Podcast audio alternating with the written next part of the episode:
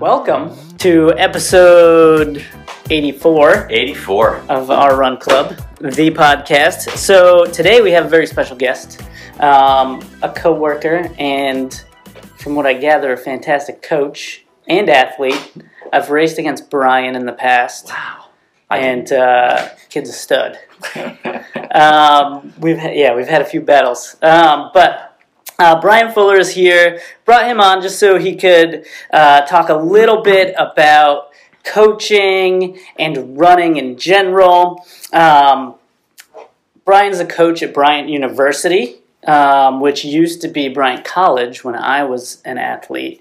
Um, but they're now a D1 school. Um, and so he's got the task of building a competitive cross country team. And you do indoor track and outdoor as well. Yep. Um, so uh, we want to get into like the team building stuff and then also coaching philosophy. And then we can touch a little bit about your own running too. Um, so just to get us rolling, um, when did you kind of start with this running thing? Maybe give us like a origin story Yeah, of your running career.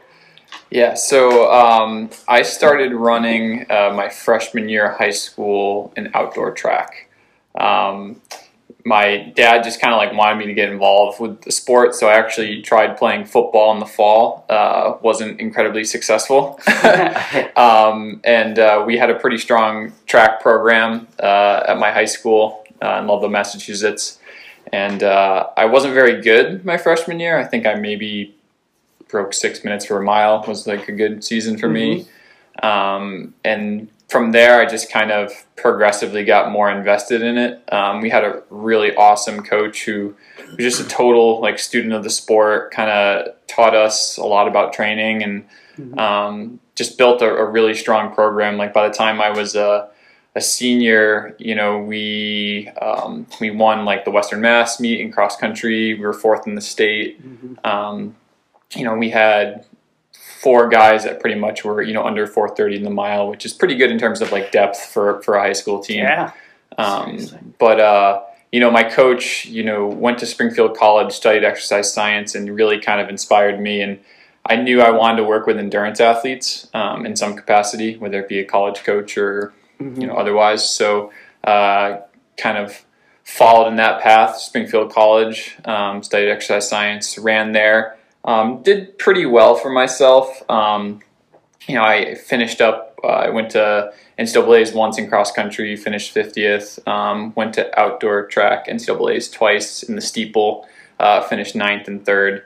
Um, so pretty successful, you know, career for me. Um, you know, I think I probably left a little bit on the table. Just had been sidelined with a lot of injuries. Um, you know, training wise, I was so um, just wanted to run a lot uh, of Yeah. volume, a lot of miles, and Yep. I think I kind of did that too quickly at the expense of some other kind of key components. Yeah. Um, but after college, I actually kind of stepped away from running uh, and started racing road bikes, uh, road cycling, and uh, did that for like three years. Was working in some bike shops, was doing some uh, kind of personal coaching on the side Mhm. um, for cyclists and runners, and uh, then I had the opportunity to to coach at uh, American International College in Springfield, Oh, which is yeah. a Division two program Yeah. um, and then uh, kind of did that for a few years. Kind of refound my original, uh, you know, love for for coaching, Right. um, and then I had the opportunity to, you know, come out to Bryant in Rhode Island, and my, my wife's from this area, so it, it kind of just Perfect. worked out. Um, but yeah, it's been it's been great at Bryant. Um, this is my third year now um, there, and uh, it's it's incredible kind of how far the program has come. hmm Um, you know, I think we've been Division One for 12 years now, um, and the head coach there has just worked super hard to kind of instill a, a strong culture, and um, we've definitely kind of invested more in the character of the people we build in the program. You know, we're definitely looking Yeah. for talent, but um, you know, I can kind of attest to it personally.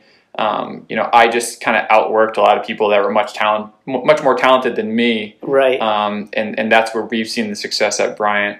you know, bringing in kids that were kind of overlooked in high school but had the right attitude, you know, are coachable, want to work hard, and Mhm. we've developed them to the point where they're breaking school records, scoring at the conference meet. And Right, right. So I think that's a more sustainable, uh, you know, culture in the, in the long term. Right, than trying Yeah, to that's snag the uh, like LeBron James of cross country. Yeah. right. Yeah. Yeah, Right, makes right. makes sense. There's a lot of well, I mean, you might say late bloomers or people who just need a push in the right direction, and so yeah, Yeah. kind of like that attitude. It's cool. And did you find like that coach in high school was kind of the like the pivot point where you were like, I think I want to do this coaching thing, um, or was it something that came later on? No, I think that was that was definitely the, the turning point. Um, before I got into running, I was huge into skateboarding. Uh, Mhm. I thought I wanted to be a, a photographer, uh, Yeah. a skateboarding photographer, and uh, you know, I progressively started skateboarding less and running more. Yeah. Um, and I kept getting hurt skateboarding, so it was kind of preventing me from running. right, right. Uh, so you know, kind of the the scales, you know, you know, turned there. Um, but also, I think that's the great thing uh, about running is you know it's you can track the progress and see the improvement. Right, Um, right. So kind of like the better you got, the more you wanted to invest in it, and, and so it was kind of a, Mhm. um, you know just get that momentum going. Right, it's like that snowball effect. Yeah. Um, when you uh, started on your kind of running journey, um, you mentioned that you'd started doing a little bit, like that snowball effect got you into some trouble, you know, Mhm. where you were trying to do a little bit too much too soon. Um, how do you, how do you like reel in your athletes to make sure they don't kind of fall into that same trap? Yeah. Um, I think it's trying to be an educator a little bit. Mm. Um, you know, I, I spend a lot of time uh, talking to my team like about the training and the whys and giving a reason to it. hmm So I think oftentimes we get better buy-in when people just understand what they're doing and why they're doing it. They're, they'll you know execute much better knowing you know the, the purpose behind it. So Right. um, you know, I just try to kind of lay out the big picture um, and kind of like the long term plan or, over their career. You know, I want people running their best as a as a senior, um, and you know, if we're having that long term approach, you know, every season you're going to run personal bests along the way. hmm Um, but you know, ultimately, if we kind of put the cart before the, her- the horse, you know, hmm your first year, it may like limit you later on down the road. Right, right. So we try not to get too greedy and just uh, Just like gradually Yeah. everything. Yeah, I noticed that when I was in college, the junior year was kind of the the jump year, mhm. um, and so Mhm. I think taking that long term approach, it like not only allows you to take advantage of their junior and senior year and make them successful, but I think by taking that oh like that really kind of top level view, you're creating runners who will continue to run as well, even after college, yeah, because they're not like super burnt out and discouraged from it. Exactly. Or just injury prone because they're overdoing it. Right, You know? Yeah. right. Yeah, Um, because even like along with that, you know, just the the event that we focus on, um, you know, ultimately speed usually becomes like a limiting factor uh, in a lot of events. mhm, So you know, when they come in as freshmen, we try to focus on the shortest event that they can be successful in, mhm. and once they've kind of maximized their potential at that event, we'll we'll kind of move up to the next event. Oh, all right. Um, and so like that's you know, or really some people come in and they you know they want they want to be a 5k guy or they want to be a 10k guy as a freshman yeah, and it's like okay well like let's make sure we have the foundation and the tools so that you can eventually be competitive at a high level in those events hmm yeah, that makes sense. Get them to crush them 800, 1500 times, and then move them along. Um, do you use like any certain like data to analyze um, your athlete's performance to maybe see like okay, you know Jimmy is doing great now, but maybe uh, an injury will creep up if we keep kind of going in the same direction. yeah um, i'd say I, I wish i could utilize more data with my athletes. It's tough with a with a large team, and hmm you know, not everyone has a GPS watch, not everyone has a heart rate Right. monitor, or all those type of things. Um, but you know, I, I try to you know track obviously times and paces and, and distances. Um, you know, keep a pretty extensive like Excel sheet with every workout we do and, and the splits from it. Yeah. Um, and just try to like look at you know the trends over time. Um, the most important thing I think is like the effort and the perceived exertion. So Mhm. kind of trying to teach people um, how they should be feeling, you know, at different intensities and listening to their feedback of how they're feeling at different paces. hmm Um, and also looking at, you know, what kind of equivalent performances are they running? Like, you know, uh, can they run, you know, equivalently fast in the 5K as they can in the mile? You know, if their mile is much better compared to their, their 5K, Mhm. you know, I may know there, there's an aerobic weakness there, and we need to kind of work more on that aspect of, of things. Gotcha. Um, you know, we we try to evaluate people's strengths and weaknesses so we can kind of adjust the training accordingly. hmm Um, you know, it takes a much longer time to kind of build a weakness than it does to kind of maintain a strength. Yeah. So those weaknesses are things we try to work on early in the training cycle, Mhm. and as we get closer to the big, you know, races, that's when we kind of just kind of touch on those strengths because they're already there. You know, they don't have to be. Uh, Right. you know quite spend as much time working on. But people tend to like doing what they're good at, so that's always Right. always tough. yeah, that's gotta be tricky to convince like the the kid who wants to just crush four hundreds to go run like a eight mile run or something to build their strength up. I can Yeah. imagine. hmm I just remember when I was in school and having to um, to kind of go the opposite way. I always wanted to run miles and things, and then the coach would make us get on the track and do some speed, and it just wasn't my cup of tea. So Mm. I can imagine having those conversations can be tricky for sure. Yeah. Um, Trying to convince some of those athletes to switch it up is tough, I would imagine. Yeah.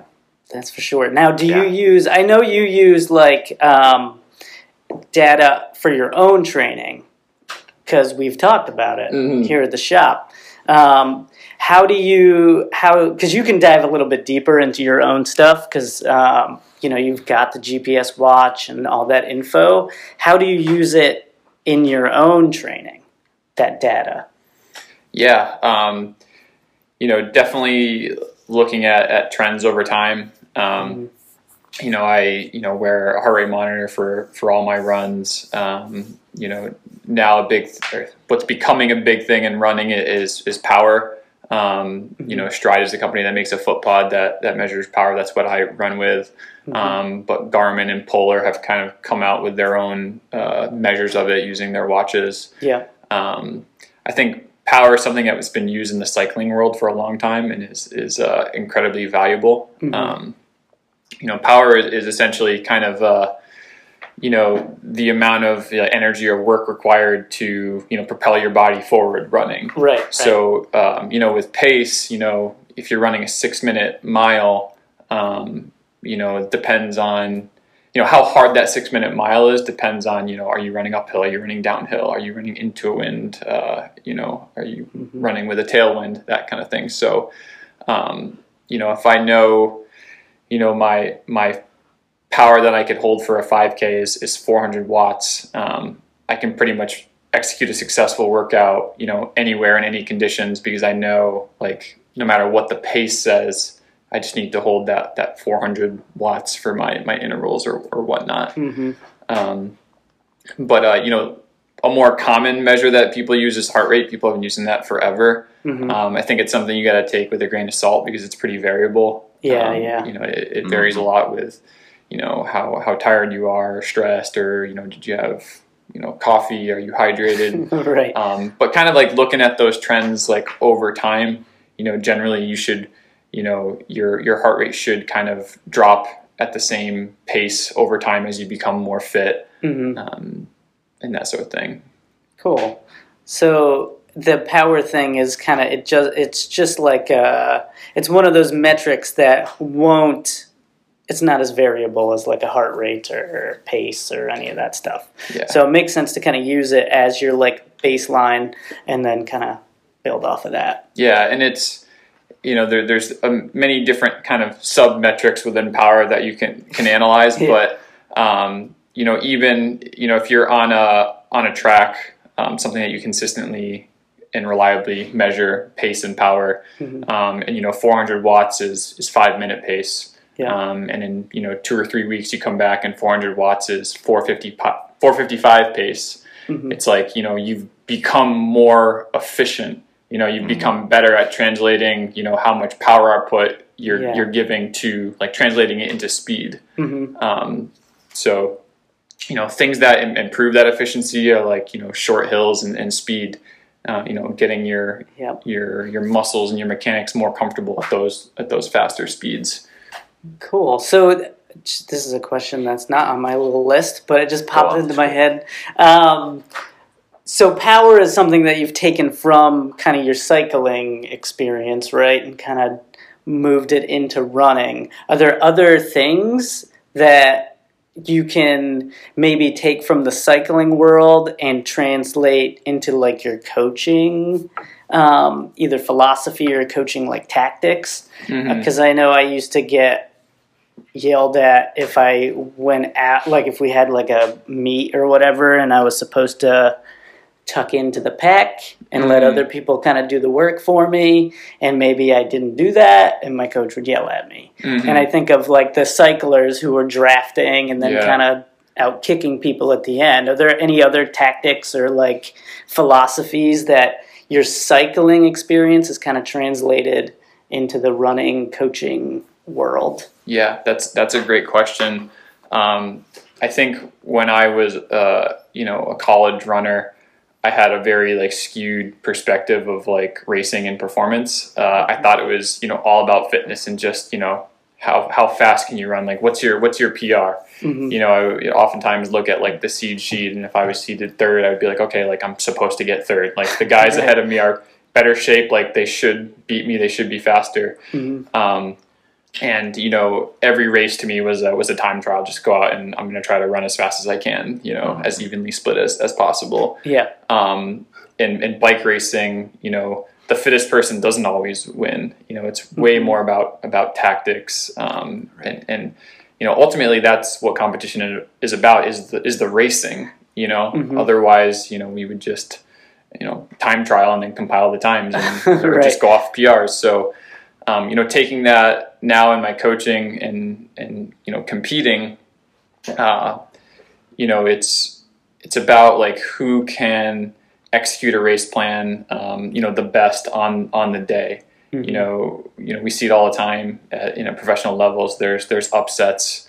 Um, you know, the the most fit athletes make mistakes, and you know, if we can run smarter and, and capitalize on those mistakes, you know, that's how we can be successful. Um, so I think that's the biggest thing I take from from cycling is um, just you know more focused on the competition aspect. You know, we want to try to be as fit as we can, um, but then you know translate that into into race performance and being able to execute like a plan. Yeah. Yeah. Makes sense. I'm going to go off the script here too. How did the cycling pull you in? Where, Yeah, how did that start? Um, I mean, I think like a lot of runners who have struggled with, with injuries and just been frustrated, um, Mhm. cycling was uh, an easy transition. Um, you know, there's very few overuse injuries in, in cycling, so hmm you could kind of get on the bike and pedal to your heart's desire. Yeah. you know, Yeah. just you know a ton of ton of volume. Um, but uh, I had been, you know, working at a running store through college, um, and then towards the end of college, I was kind of working part time in a running store and a cycling shop. Um, and then after college, I kind of started working in the bike shop more. Um, and so I just kind of fell into it. I was exposed to, you know, uh, the opportunities to, you know, ride with a club team and, and race and um, had access to riding a lot of, you know, really great bikes, uh, demo bikes and that sort of thing. And uh, I had a lot of success with it. I, I found that I was actually a better cyclist than I was uh, a runner. Um, and so, yeah, it, it, I, my first year after college, uh, I trained that summer for the Chicago Marathon, and I at that time I was probably in the best shape of my life. Um, you know, I think I probably could have run somewhere between 224 and 228, um, but you know, eight miles into the race, I like pulled my hamstring, and it was like the fifth time I had pulled that Oh, hamstring, jeez. and I was just like, I'm never running again. Like I'm finished done. that race, I'm like, I'm done. That's it, and then um, just went kind of full bore into cycling after that. Yeah, Um, that's Most- yeah, that's yeah. what happens. Yeah. Was mostly road uh, cycling, or do you? I did a little biking? bit of cyclocross. Okay, um, cool. I did, That's did a little bit of cyclocross racing. Uh, I did ride the mountain bike. I never, I never raced. Um, but by far, I was better uh, on the road bike. Um, you know, the the technical aspect that's required in cyclocross um, was kind of more of my my weakness. I was just good at pedaling hard. yeah, yeah. just remove remove all the obstacles let yeah. Um, yeah, you must crush like Soul Cycle or whatever. Yeah. I remember I went to like the cycle bar thing and we did like an event there and I I'm so bad. I remember hearing about It that. when was you came back. embarrassing, Brian. It was embarrassing. It was old ladies way above me on the leaderboard, but um, anyway, back to coaching. You um, has so what's your like overall philosophy? You a high mileage guy? Are you a quality guy? Are you Mhm. like a mixture guy? What do you got? Yeah. Um, it's definitely changed a lot since I was an athlete. Um, You know, when I was in high school and college, um, you know, I read a, a ton of Arthur Lydiard, who's kind of the the father of modern distance running. But if anyone who's familiar with him knows, you know, all of his athletes, he basically just got them up to 100 miles a week. But if you dig a little bit deeper, um, the part that everyone misses is he actually did have a lot of short, fast uh, kind of training interspersed in that, but it, everyone only sees the 100 mile weeks. right, Yeah. right, Um, right. And so I was in that same camp. I just saw, you know, this high mileage, and you know, my philosophy was, you know, I don't need to get any faster. I just need to be able to hold my max speed for longer. So I just got to Yeah. endurance, endurance, endurance, just get stronger. Um, which you know, I think is the the easiest way to get fit. I think you take Mhm. anyone and you have them run a high amount of mileage for them, and they're, and they're going to get better right. um, now like you can you can be much more efficient with your time um, by not doing that and focusing more on the quality you know ultimately you know if you want to run faster in the 5k um, the thing that's going to get you faster the best is you know workouts and running at that 5k intensity hmm um, now that being said, you know there are there are paces and workouts that support those kind of specific 5K workouts to make those 5K workouts you know more productive or, Mhm. or, or more efficient.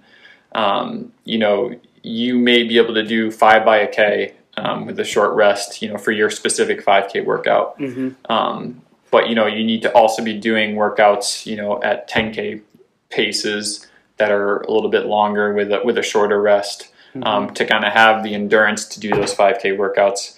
And you also need to be doing workouts at 3k pace or mile pace, so you have the mechanical efficiency to be able to handle that 5k type speed. hmm Um, so every kind of level kind of builds on itself because eventually, you know, you want to be able to do, you know, six by a K at 5K pace and then seven by a K at 5K pace. So, Mhm.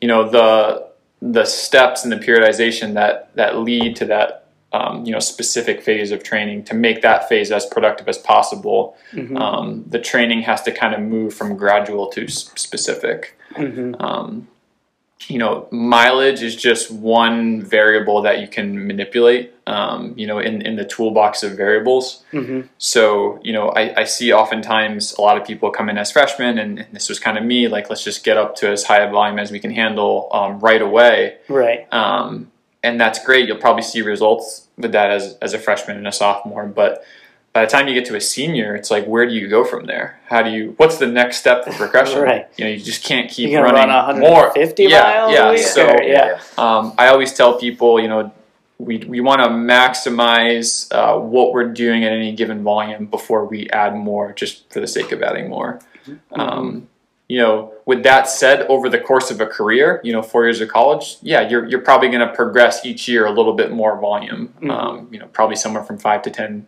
miles a a week Yeah. per year. Um, but uh, I think you know mileage is tough because it's easily uh, measured.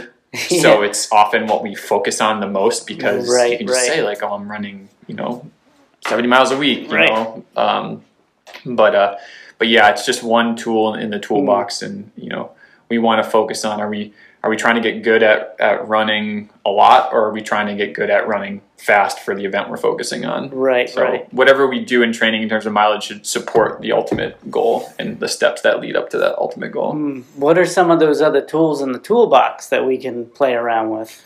Yeah, um, I mean at the at the workout level, you know, obviously you have um, you know the, the pace of the workouts, the speed. Mhm. Um, you have the the length of the the interval. You know, are we doing 400s? Or are we doing 800s? Yep. Um, you know, what's the recovery? Uh, is it a minute between 400s or is it two minutes? Uh, and then it's the overall volume. You know, how many 400s are we doing? Are we doing 10? Are we doing 16?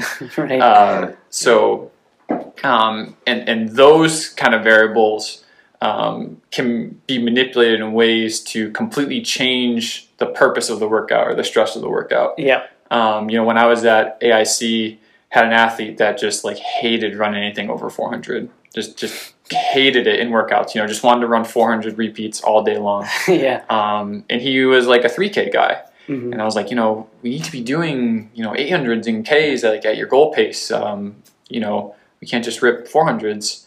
Um, so, you know, in kind of working with, you know, the psychology of that athlete and trying to blend it with, you know, what we needed to get out of him, you know, physiologically, it's like, okay, we're going to do 400s. Um, but you're going to take, you know, a 30 second rest in between them. right. Um, and so in his mind, he was doing, you know, quote unquote speed. He was doing 400s. Um, but how we manipulated the rest, we were stressing those energy systems that we needed to stress aerobically for his event, in 3K. Right. Right. Um, and so, you know, kind of, uh, kind of big picture. You know, what type types of workouts are we doing? What tools are we using?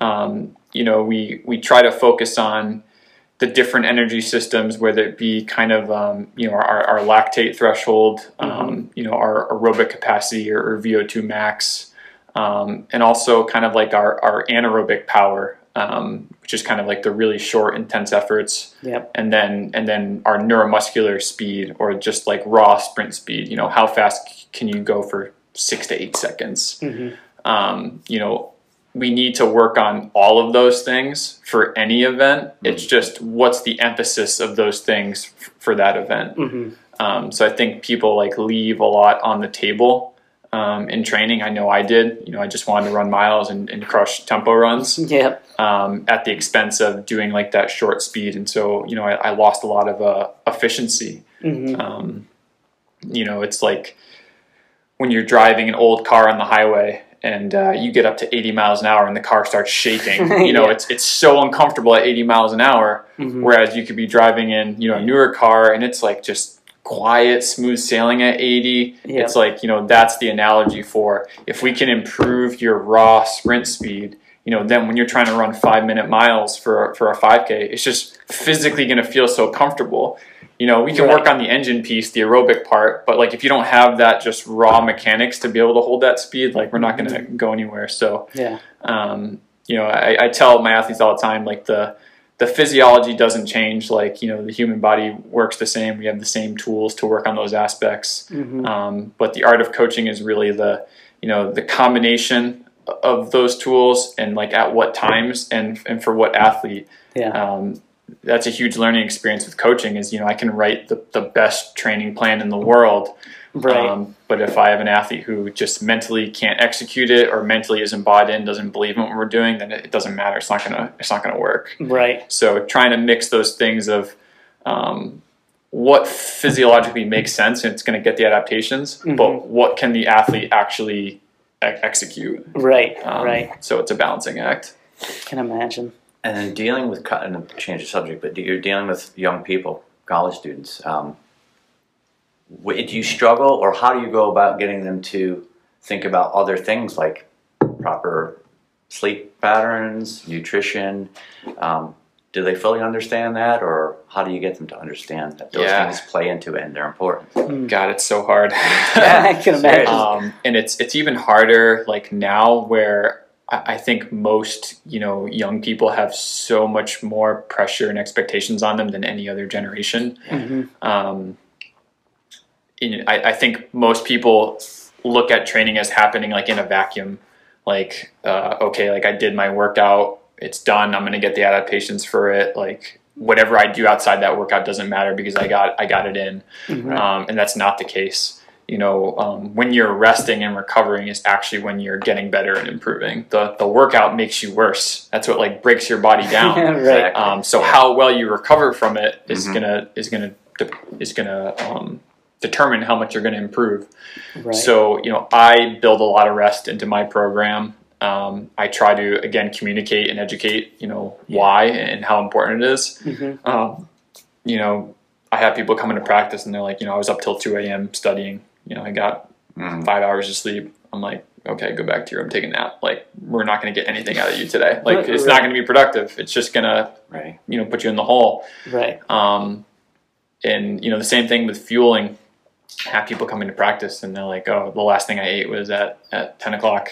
You know, and practice is at two.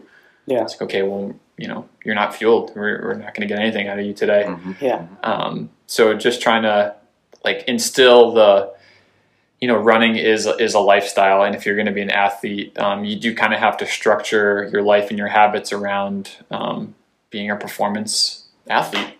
Yeah. Mhm. Um, you know, you have to, to treat your body well if you're going to demand a lot of it and out of it. Yeah.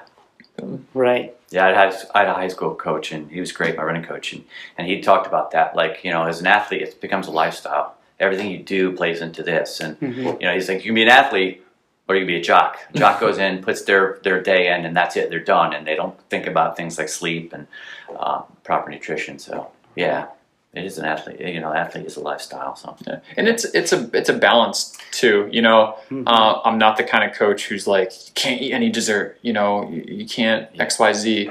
Um, anything in moderation is good. Um, Mhm. If you if you live a Spartan lifestyle and everything is super regimented, you know, eventually you're gonna you're gonna crack, and then you know you're gonna fall off the cliff. I know. Right. right. Um, and and I experienced that myself in college too. Um, you know, I was just so kind of like uptight and super focused that um, I'd be super regimented for a while, and then like as soon as something went wrong, it was like I was eating, you know, two bowls of ice cream every, every night, and it's just like eating your feelings. yeah, yeah, Um, so I can imagine, like, if I was an athlete and I showed up to practice and I was like, Coach, I didn't get good sleep, and then my coach told me to go back to my room and take a nap, I'd be like, oh crap, I gotta actually do these things. Right. Like, so that's a that works for some athletes where you can you can um, kind of motivate them that way. Like, okay, like,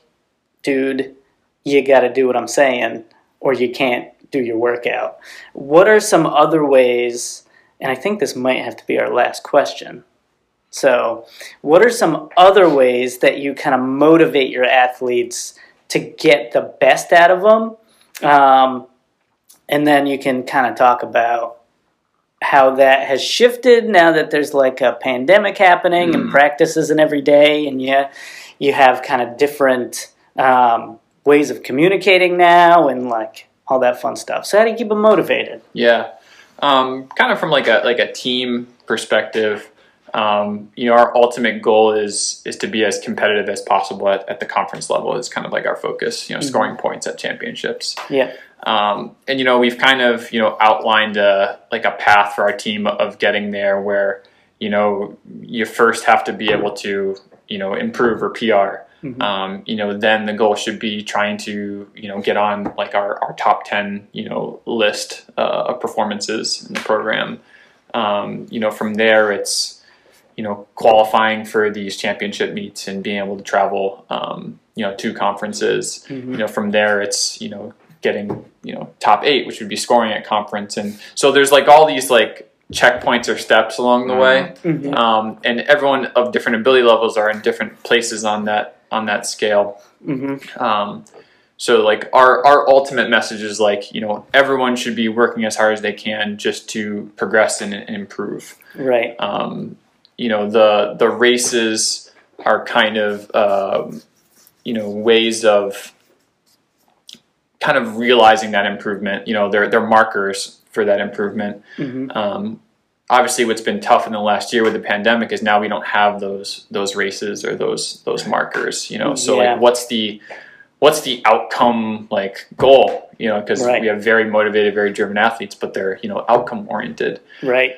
Um, and so kind of being able to take a step back and like you know why like why do we compete in the sport like why are we doing this you know Mhm. what's what's your, your reasoning behind it and i think if you dig deep enough you know it's just it's that improvement and that progress um, you know Mhm. people like seeing um, themselves move closer to a goal or you know being able to do something that they weren't capable of doing before you know like uh, you know you might be able to run you know your tempo pace at six minute miles and you know in a couple months it's down to 540 or 530 you know you can now comfortably run you know way faster than you were able to before. Yeah. um, and so I, I, I think you know not having the the races uh, still doesn't change that that drive for wanting to kind of push your your limits. Um, and, and we've tried to set up like a series of, of time trials um, and actually it's pretty cool within our conference the coaches got together and we're gonna run the virtual championships where cool. each team will run a 5k on the track Mhm. and then we're going to kind of compile those times uh, Mhm. and score it as a meet so That's that's been great keeping people motivated um, but also just trying to have that long-term uh, view of everything Mhm. you know athletes who are training for the olympics um, you know it's a four-year plan Right. um, but they're training hard every one of those four years year round right. and so, you know, competitions are going to eventually come back, you know, whether it be in the, the Mhm. spring or, or next year. Um, but if we want to be competitive when they do come back, like there's things we got to be doing right now. You can't be any less motivated. You can't be working any any Yeah. less hard. Mhm. Um, and it's interesting because even in the spring, when the shutdown kind of first happened, and obviously our, our outdoor track season got canceled, um, you know, I sent out training plans to my team and said, hey, like I know there's no races, but you know, we have a yearly cycle of training in a, in a rhythm. Um, and if you don't do the type of training that you would normally be doing in the spring with an outdoor track season, like that could limit our long-term progression. Yeah. Um, and so they followed basically a, a outdoor track training plan when there was no meets going on. A few of them did time trials on their own, Mhm. um, but I knew it's what we needed to do to set us up for this year. Um, and we're doing things right now in the fall that we need to do to set us up for next year too. right. Right. Um, It's yeah, and, and I've already seen you know people who didn't have that spring that they normally have, um, you know, being limited right now. Yeah.